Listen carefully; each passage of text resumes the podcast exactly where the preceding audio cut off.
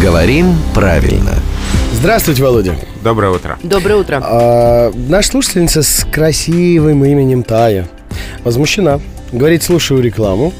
И вот хочу спросить у Владимира Пахомова, кредит без обеспечения или все-таки правильнее кредит без обеспечения?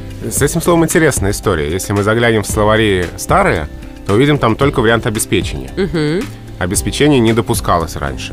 В последнее время норма немножко здесь смягчилась, и вариант обеспечения некоторыми словарями признается допустимым. Это только в банковской сфере или широко? Широко.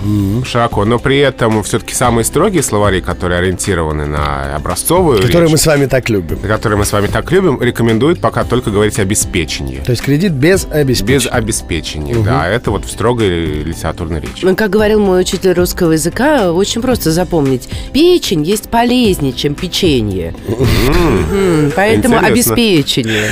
Ой, аналогии с едой, они всегда полезны, особенно мне. А это главный редактор «Грамотру» Владимир Пахомов. Рубрику «Говорим правильно» слушайте в конце каждого часа в 7.50, в 8.50 и в 9.50 по будням. Ну и при желании совершенно спокойно можно скачать на выбор в iTunes или на интернет-портале хамелеон.фм.